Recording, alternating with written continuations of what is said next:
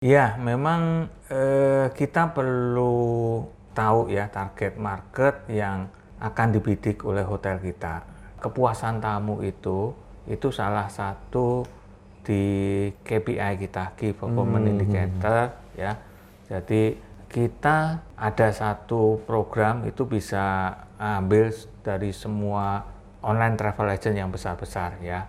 Jadi itu aplikasinya ada dan itu jadi feedback buat mm-hmm. hotel ya, feedback buat hotel untuk melihat apa yang baik dan apa yang masih kurang yang perlu diperbaiki mm-hmm. dan itu ya real ya, harus uh, melihat review, bukan hanya oh terima kasih atau maaf itu, tapi mm-hmm. yang paling penting dari review-review masukan itu adalah follow up selanjutnya. Smart Business. Jumpa lagi bersama dengan saya William Darmawan dalam podcast bisnis Smart F M, dan Anda yang menyaksikan tentunya semangat ya di kesempatan kali ini karena kita akan berbincang mengenai topik-topik yang menginspirasi dan terus memotivasi kita. Dan pada kesempatan kali ini telah hadir di podcast ada Mas Johannes Wijaya, C E O of Santika Indonesia Hotel and Resort Kompas Gramedia. Halo Mas Johannes. Halo Mas William. Semangat terus ya. Luar biasa. Apalagi iya. Sekarang bisnis hospital juga sudah semakin maju ya. Iya. Lepas pandemi kayaknya makin semangat ya Mas. Iya. Amin. Betul. Amin. Dan pada kesempatan kali ini kita akan membahas topik tentang raja dalam bisnis hospitality. Wah, ini ada rajanya tentunya. Hmm. Baik. Nah, ngomongin soal raja dalam bisnis hospitality. Sebelum saya sampai ke sana nih, mungkin seberapa penting kita itu menentukan target market dalam bisnis hospitality. Karena sekarang itu ada Mas, misalnya bisnis atau juga uh, hotel ya, gitu ya, yang mungkin di spesifik untuk anak muda gitu ya. Bahkan ada yang sampai dua puluh empat jam gitu. Atau yang memang view-nya menjual banget gitu. Nah ini ya. Gimana nih Mas? Ya, ya, oke. Okay. Ya, memang eh, kita perlu eh, tahu ya target market yang akan dibidik oleh hotel kita. Karena kalau istilahnya dalam peperangan tuh, mm-hmm. kalau kita tahu target marketnya, itu peluru kita ya eh, itu bisa lebih dipakai dengan tepat, lebih hemat ya. Mana yang dibidik, mana yang ya udahlah enggak mungkin itu istilahnya ad hoc aja ya. Nah, itu market segmennya. Ya pasti kalau hotel overall ada dua ya. Business and leisure hotel. Hmm. Nah, itu dulu yang harus dibedakan. Ada juga yang mix ya, ada yang weekdays-nya itu bisnis, weekend, sama hari libur itu uh, leisure ya. Kemudian, uh, nah kita juga bagi segmennya apa yang kita bidik. Apakah uh, corporate, government, mm-hmm. ya. Kemudian F I T, ya F I T itu uh, bisa yang datang secara online atau yang walk in. Nah itu yang di mana? Nah itu tentu tergantung dari eh, hotel tersebut ya, fasilitas yang ada di hotel tersebut, kemudian juga kue yang ada di area tersebut, di kota tersebut, karena ini hotel ini agak spesifik.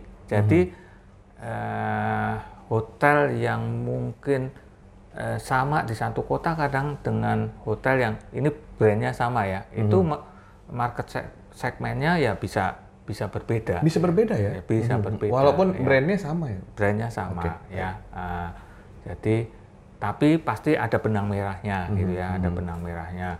Misalnya uh, kalau hotel yang salah satu contoh hotel Santika uh, Premier yang di Medan. Nah itu karena punya fasilitas meeting room, ballroom yang besar sekali, meeting roomnya banyak ya, pasti akhirnya target M I C E itu cukup banyak itu ya, target M I C E itu banyak dan eh, jadi kaitannya itu juga dengan corporate dan government. Nah tentunya untuk masing-masing market segmen itu mm-hmm. kita punya uh, cara pendekatan yang berbeda-beda ya itu ya. Uh, nah situ. Terus tadi yang ada benang merahnya, contohnya kalau misalnya Kampi Hotel mm-hmm. di Surabaya, nah itu memang uh, lebih ke untuk generasi milenial dan sesudahnya, di mana lifestyle itu jadi penting.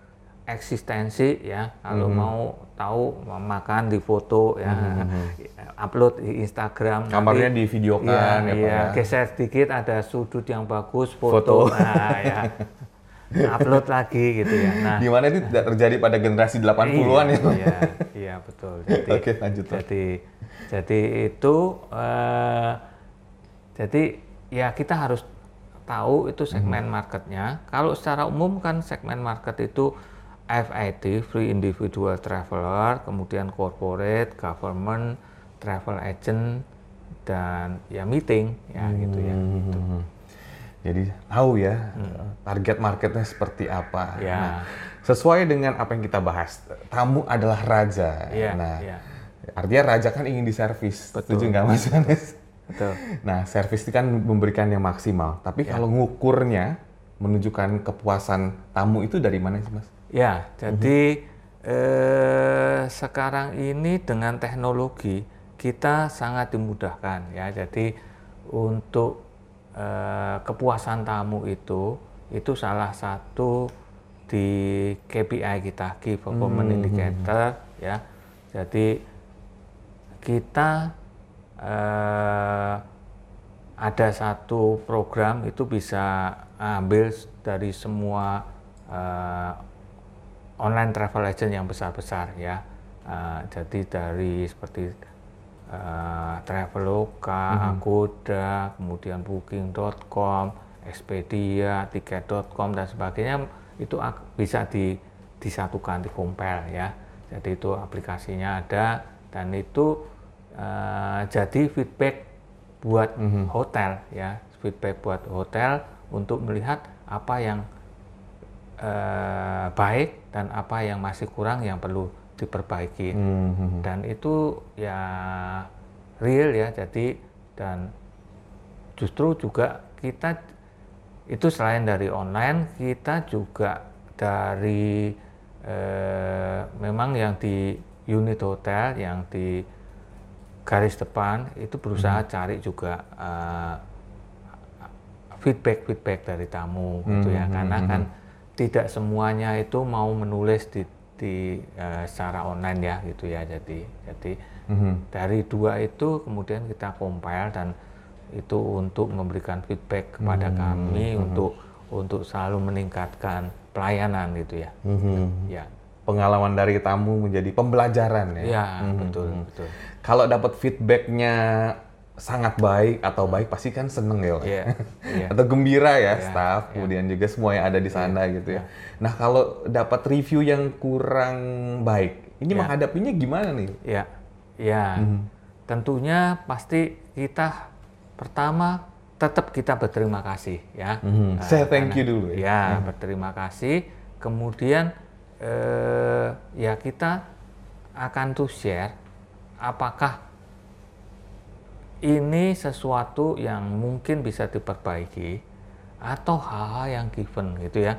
Misalnya gini, kalau misalnya ada ada yang orang ke Amaris gitu ya, mungkin dia nggak biasa ke ke hotel bintang dua, biasanya hotel bintang tiga, empat, wah ini kamarnya sempit gitu, mm-hmm. ya nggak bisa dilebarin kan ya. Ya jadi kita akan jelaskan ya memang karena konsep hotel kami adalah Uh, terima kasih untuk masukannya. Pertama itu okay. konsep hotel kami adalah untuk uh, smart hotel ya, bed mm-hmm. and breakfast sehingga deng- dengan kualifikasi bintang dua ya tentu ada keterbatasan itu. Itu jadi yang penting kita menyambut secara positif itu dan memberikan uh, yang pasti nggak boleh marah gitu ya.